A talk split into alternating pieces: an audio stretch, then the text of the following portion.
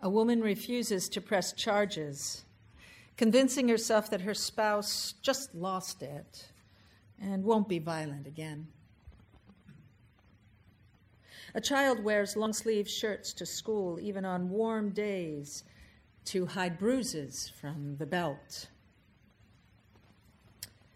An elderly disabled father keeps silent about his soiled pants and belly aches from lack of food out of shame for his daughter's negligence and his own fragility. A wife refuses a job out of fear of repercussions at home. A husband doesn't get that bump on his head examined to avoid questions about his wife's use of blunt objects to express her rage. A child abuses an animal in response to her experiences at home. These and more are scenarios that are a part of our society at large, mostly unseen and unexamined, yet contributing to cycles of aggression and fear, unhealthy choices and denial, toxic patterns of relating, and reckless justification. When it gets to visible abuse, we can identify that something is terribly off balance, but that's a place of being that grew from seeds of unhealthy relating that at first may seem harmless. Our society is filled with messages promoting damaging power dynamics denial, and neglect. We promote false ideas of success, hero and victim dramas, and we make suffering noble. We encourage dependency on the judgment of others and reward sacrifice for the sake of others. We promote the magical thinking of making it on your own, discouraging our impulse to ask for help. All these dynamics serve the cycle of violence that is prevalent in all walks of society. Today, we unveil the silent witness figurines that represent people who have died as a result of domestic violence in Harford County. These victims, along with countless others, witnessed the devastating result of abuse of power, senseless control, and toxic dependency they do not stand as figurines different than ourselves, however. They're not statues to feel removed from. These lives that we lift up are intricately related to us in the web of life. When one being suffers, our interdependent web suffers.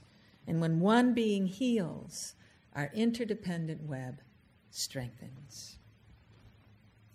So, the witness on our front lawn for the month of October is not only an appeal for awareness and clarity about our interrelating, it is a calling for us to be intentional about our own use of power, about justice, and about right relationship. Any one of us can fall into the patterns of abuse that harms. Any one of us can find the wisdom of right relationship that heals. We begin learning how to relate the minute we're born and find our way through the relationships we form.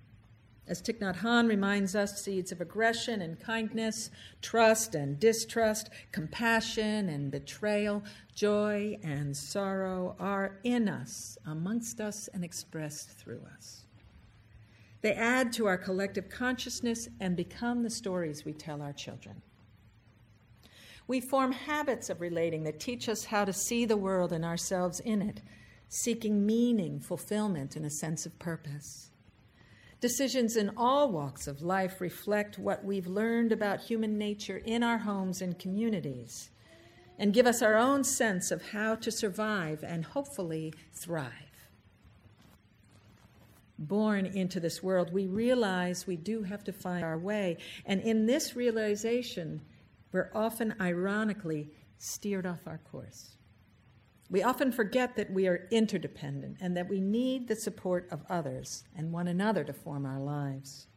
We have a tendency to let our fears get the better of us fears of loss, of abandonment, of not being loved, of not being noticed, of not being enough. So then we try to control our environment and our relationships. When we find ourselves in what we think are controllable worlds, we've cut ourselves off from the larger reality of help available and abundance of life that is beyond our knowing. We perceive limited resources because of our limited focus on what we think we can control and set up a kind of antagonism towards the unknown. There is, of course, a part of us that knows the world is larger than we can control, yet instead of seeking healthy relating to support our lives, we turn in on ourselves and create a core doubt of the worthiness of our lives. Once self doubt, fear of failure, perfectionism, or guilt set in, we are primed to be controlled by others and by systems of accountability that use our energies to gain power rather than support our being in mutuality. All of us can lose our way and struggle with core doubt rather than self worth. The spectrum of behavior from that core doubt ranges from either lashing out and br- blaming everyone else for the inner struggle that we feel, everyone else's fault, or to closing in and blaming ourselves. That's the spectrum. Most of us have a little bit of both, but when it gets distorted, either way, a cycle of violence against self and other begins. And when you put the two ends of the spectrum together, a lashing out person and a going in person, it is a habit of relating that is hard to stop. So we have to catch it before it gets out of hand, most readily in ourselves, but also in our relating to others. The other day I was at a store and a cashier was, you know, doing doing her work and at some point, she missed something. I don't know. I can't even remember what it was. Maybe missed, you know, ringing up something of mine or not giving me the right change or something. But immediately, when she discovered that she'd made a mistake, she goes, Oh, you dingbat. Don't do that. And we started talking just a little bit, you know, just, you know, the banter that you have with cashiers.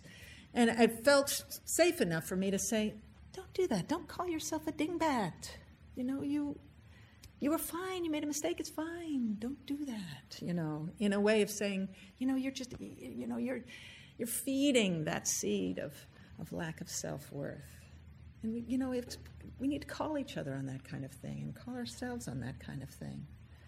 I mean, I know a while ago, along, you know, I used to, you know, apologize to furniture when I bumped into it. know, sorry, and I go, I just apologized to a table being in the table's way, you know. You got to catch that, catch that in yourself. What this is about is relational power. How we affect and are affected by others. Whether we use our power to heal or harm. Whether we're aware of our response ability.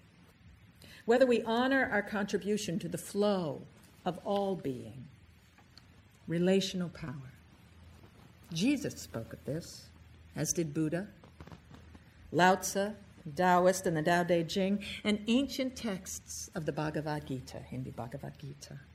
Relational power, the choices we make to affect ourselves, our neighbors, and our relationship to ultimate being, to all it is. In the mid 20th century, Christian liberation and feminist theologies focused in on concepts of power and found that there are two primary energies of agency or relational power described in the New Testament and in Jesus' ministry. And two Greek words were used that were translated into power in English texts. One of the words used was exousia, which means appointed power or power given someone by means of a position or place of authority. It's, it's power that you give someone else, it's authority that you give someone else. The other word that was translated as power was dunamis, which means mutual power, the kind of power that brings about justice, equanimity, and fullness of being. And when Jesus was talking about the kingdom of God from, that is within, he was speaking of dunamis. He was talking about this kind of power, our inborn dignity, our ability to create a sacred mutuality, a sense of God with one another, God in relation. It's a shared power, only known through mutual regard, through recognition of the worth and dignity of self and other. A common phrase in feminist theology is to come to a place of being self respecting and other regarding persons. Self respecting and other regarding persons. That's dunamis.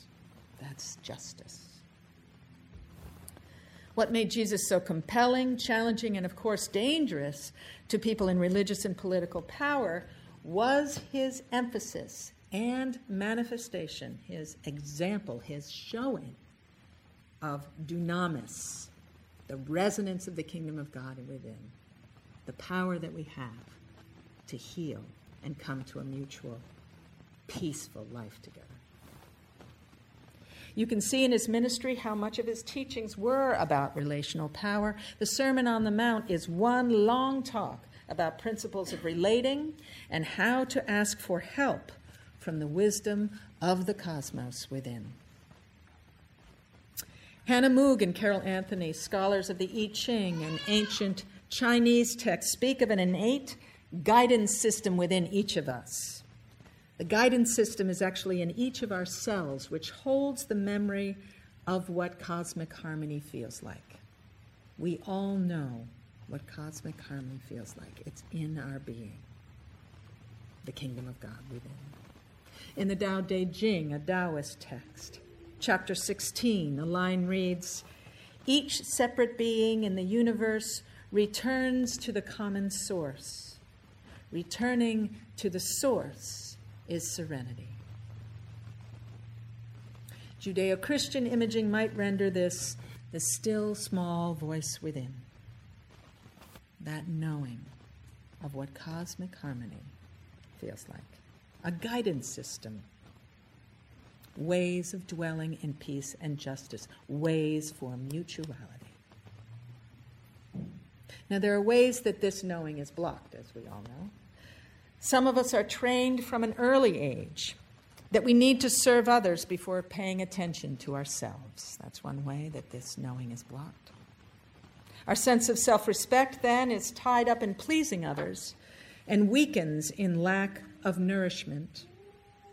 We can think that we, as a spouse or a parent or a friend, are capable of sacrificing our own happiness for the sake of others. We can convince ourselves that this is noble, or have the grandiose feeling that we can carry the world on our shoulders for others. This is an imbalance that can lead to enabling dysfunctional behavior, allowing it too much room to grow because we do not insist on respectful behavior toward ourselves. So that's violence against yourself. Some of us have embraced the notion that our duty to others far outweighs our own sense of well being. To be moral and good, we've convinced ourselves, the martyr, the hero, we choose to try and tame another's demons. We think we're capable of taming another's demons. Put up with toxic behavior to let the other get it out of her or his system. No. Such behavior feeds on itself. It has no wisdom to stop. It takes energy. It does not find harmony. It invites self indulgence, even unto the destruction of the relationship. If we pay attention to the demons within another, we are feeding the demons within another. Some of us choose a kind of magical thinking that believes our love will heal this. Not altogether. It's not love to let another self destruct through the parasite of anger or aggression. Love that resonates with cosmic harmony is self respecting and other regarding. It does not allow for imbalance of power or disregard of the worth of another. When we find ourselves in a situation that does not feel right, it is brave and wise to ask for help.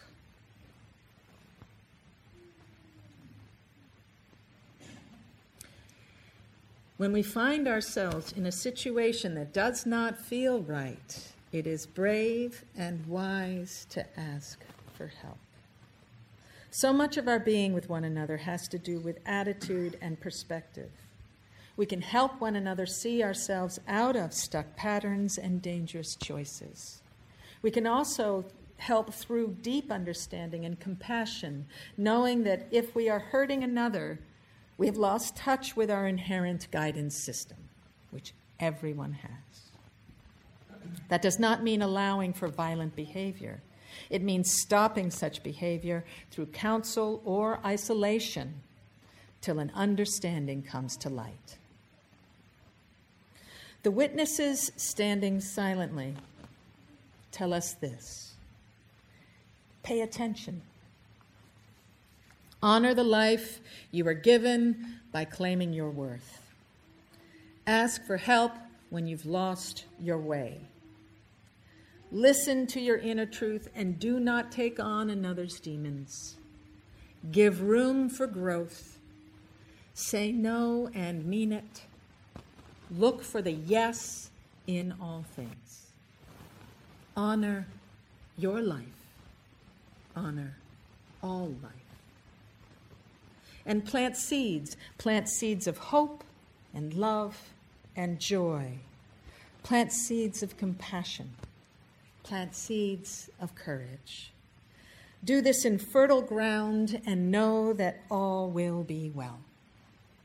If we take our lives seriously and joyfully and gratefully, all in the end will be well. So may it be. Amen.